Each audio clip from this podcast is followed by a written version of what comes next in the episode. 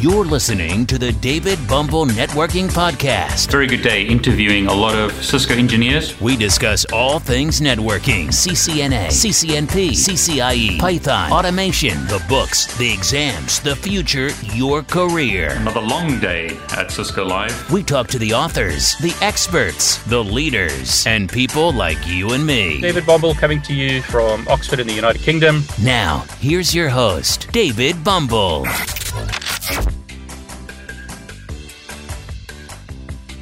In this video, I'm going to show you how to get Ubuntu 20.04 LTS up and running on a Windows 10 laptop. To do that, we're going to use VMware Workstation Player, which is free virtualization software.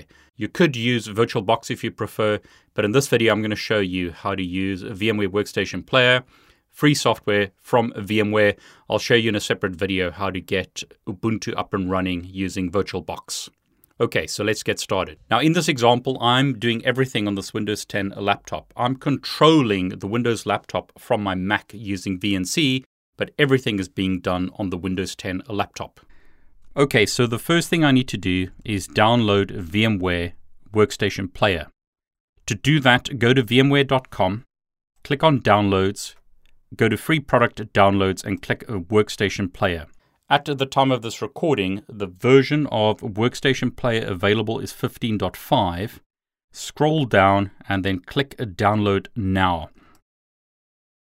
I'm going to navigate to my downloads directory and click Save.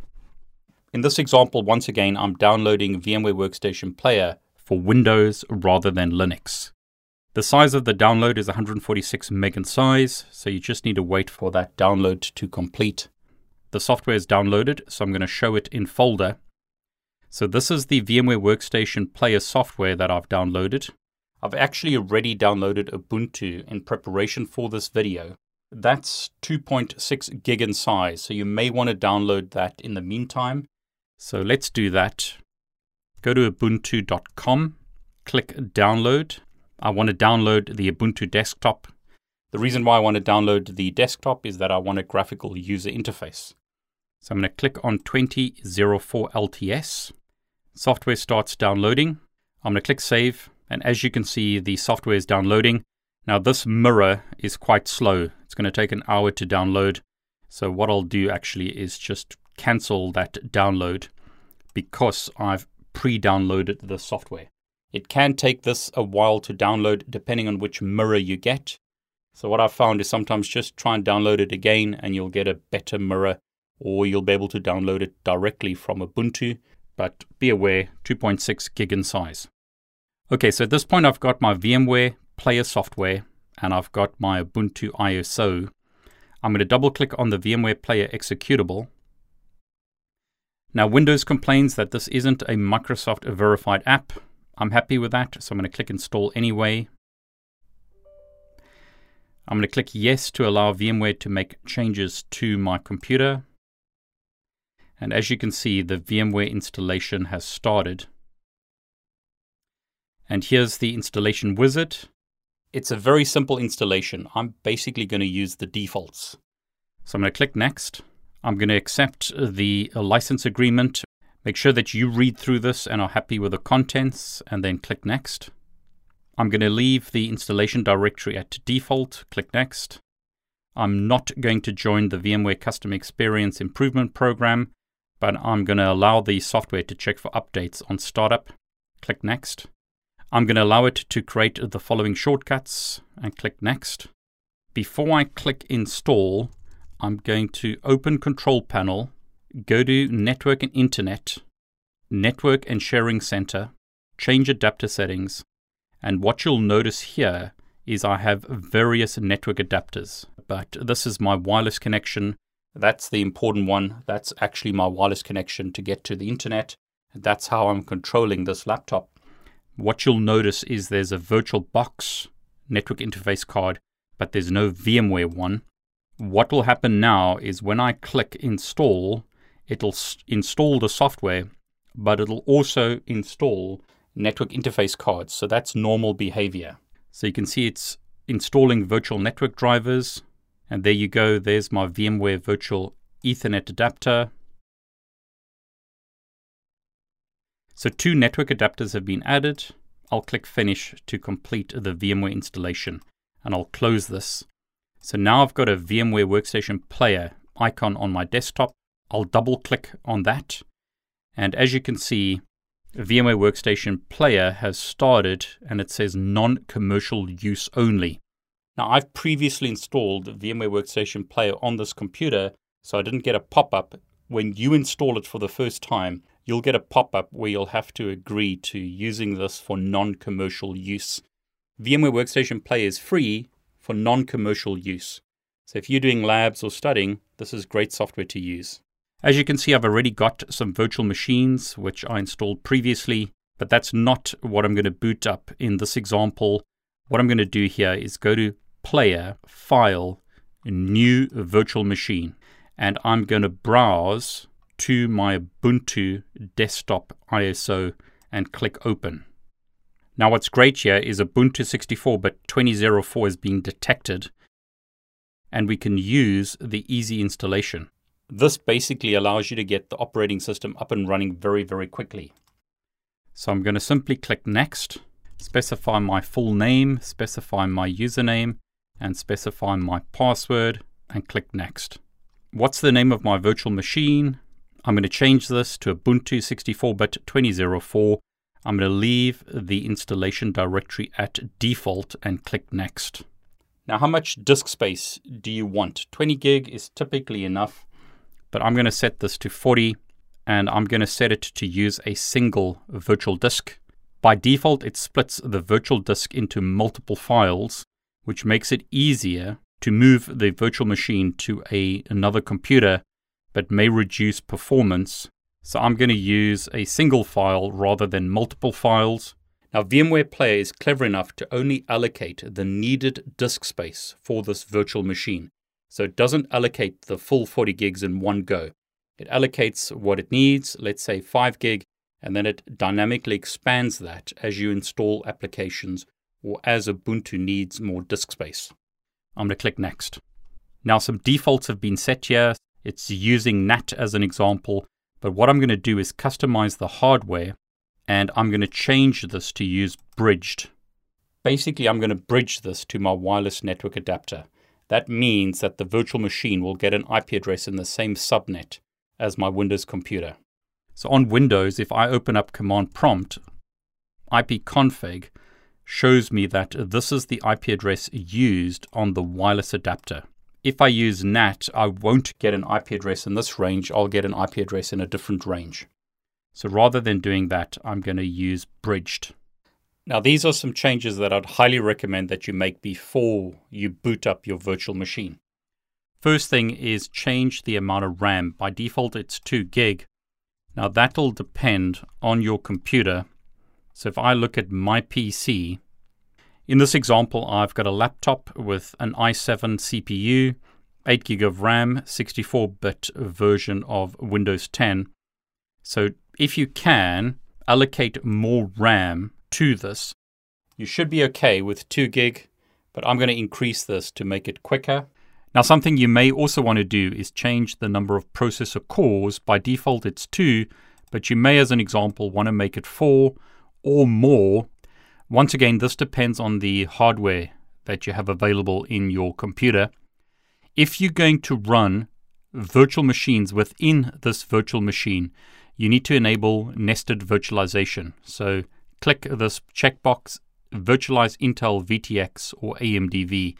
If you're not sure what that's about, don't worry, that's only required if you want to nest virtual machines within this virtual machine. So, once again, going back to network adapter, we've set that to bridged. I'm going to click close and I'm going to click finish to start this up. The virtual machine is booting up and I'm asked, do I want to install VMware tools for Linux? I'm going to do that. So as you can see, the Linux tools are being downloaded and it's checking the disk. I'm going to click yes to allow VMware to make changes. Now I'm told that easy install requires an internet connection, so that's fine. So I'll close this. And as you can see, Ubuntu is being installed. I don't know if you heard that, but it played a little jingle. And now it's verifying the installation configuration. Now, because I'm using the easy install, I basically don't have to do anything. You could just leave this now and go and get a coffee while it installs.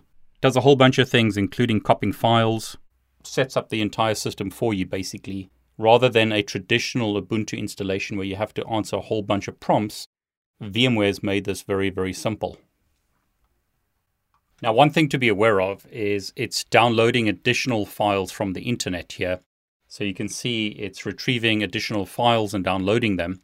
So be aware that it is going to download additional files and install them if you use this easy installation method.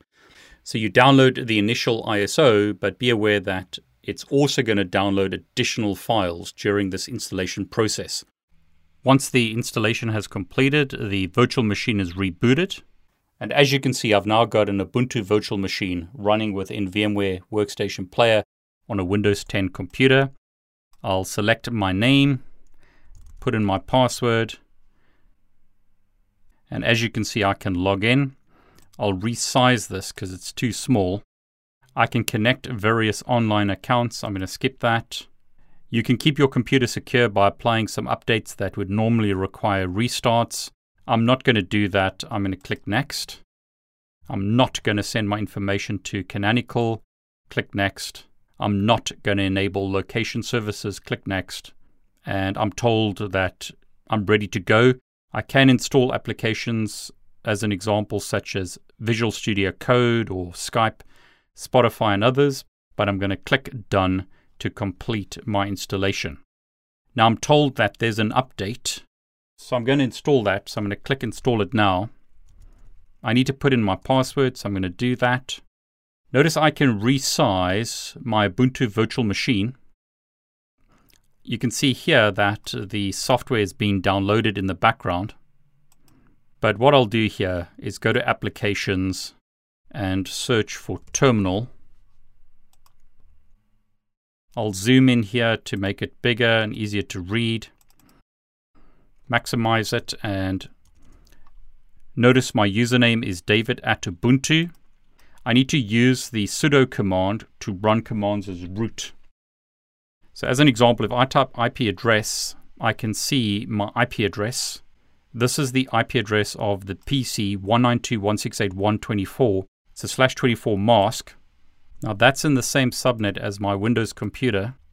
So if I type ipconfig on Windows, this is the IP address of my Windows computer, and I should be able to ping my Ubuntu virtual machine, which I can. So I'm pinging from Windows to my Ubuntu virtual machine. My Ubuntu virtual machine, as an example, can ping google.com. I could ping other websites on the internet, say cisco.com, and that works. Clear clears the screen. Software is still being installed in the background. But as an example, on my Mac, so this is my Mac, I should be able to ping that Ubuntu computer, which I can. So I'm pinging from my Mac across wireless to the Ubuntu virtual machine hosted on Windows. Back on Ubuntu, I'm going to type apt install open SSH server to install a SSH server. Now, notice the problem. I need to be root to install that. So I'm going to type sudo apt install open SSH server, put my password in, but notice it's locked at the moment because of this installation that's taking place. So I'll need to wait for this installation to complete. So notice once that completed, I can install my OpenSSH server. So that's now installed. I can restart my computer, but I'm not going to do that now. So once again, I'll clear the screen.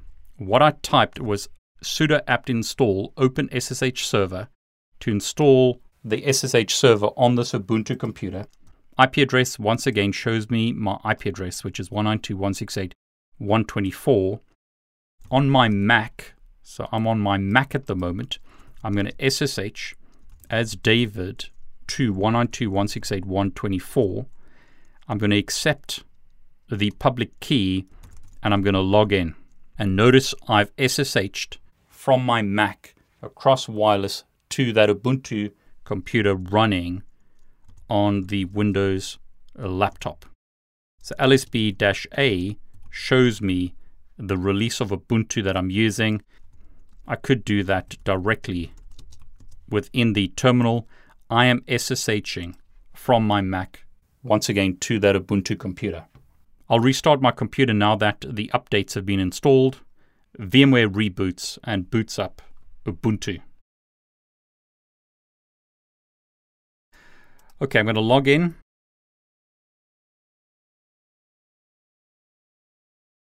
And there you go. Now, if I start Terminal as an application, I can right click here and add it to favorites, and that pins it to the left hand side. So if I want to start that again, I can simply select it that way. I can open up Firefox to browse the internet. So as an example, I can from within Ubuntu browse to the Ubuntu website. So I have internet access on this Ubuntu virtual machine. I could click Ubuntu software to install various software components. Whole bunch of options available here, but what I'll do is search for VS Code. Select Visual Studio Code and click Install to install it on my computer. So very similar to Mac, very similar to Microsoft, Ubuntu has this sort of app store that allows you to download and install applications. Okay, so that's now installed. So what I can do is show applications, VS Code, select that, and notice I'm now running Microsoft Visual Studio Code on Ubuntu, running within VMware Workstation Player, running on a Windows 10 computer.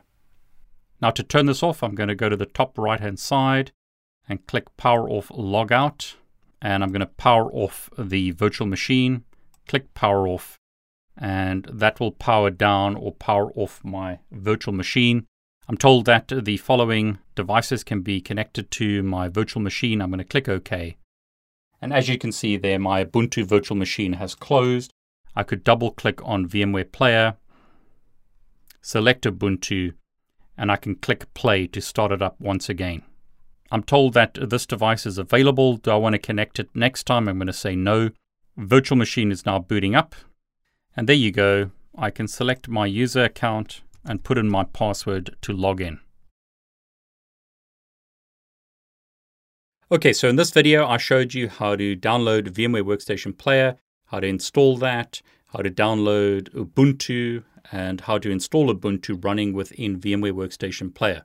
I hope you enjoyed this video. If you did, please like it, consider subscribing to my YouTube channel, and clicking on the bell to get notifications. I'm David Bombal. I want to wish you all the very best. Thanks for joining us on today's podcast. Be sure to visit David's YouTube channel at David Bombal, where you can subscribe and watch all of his videos. While you're at it, if you found value in this show, we'd appreciate a rating on iTunes. Or if you simply tell a friend about the show, that would help us out too. Catch you next time on the David Bombal Networking Podcast. All the best. Take care.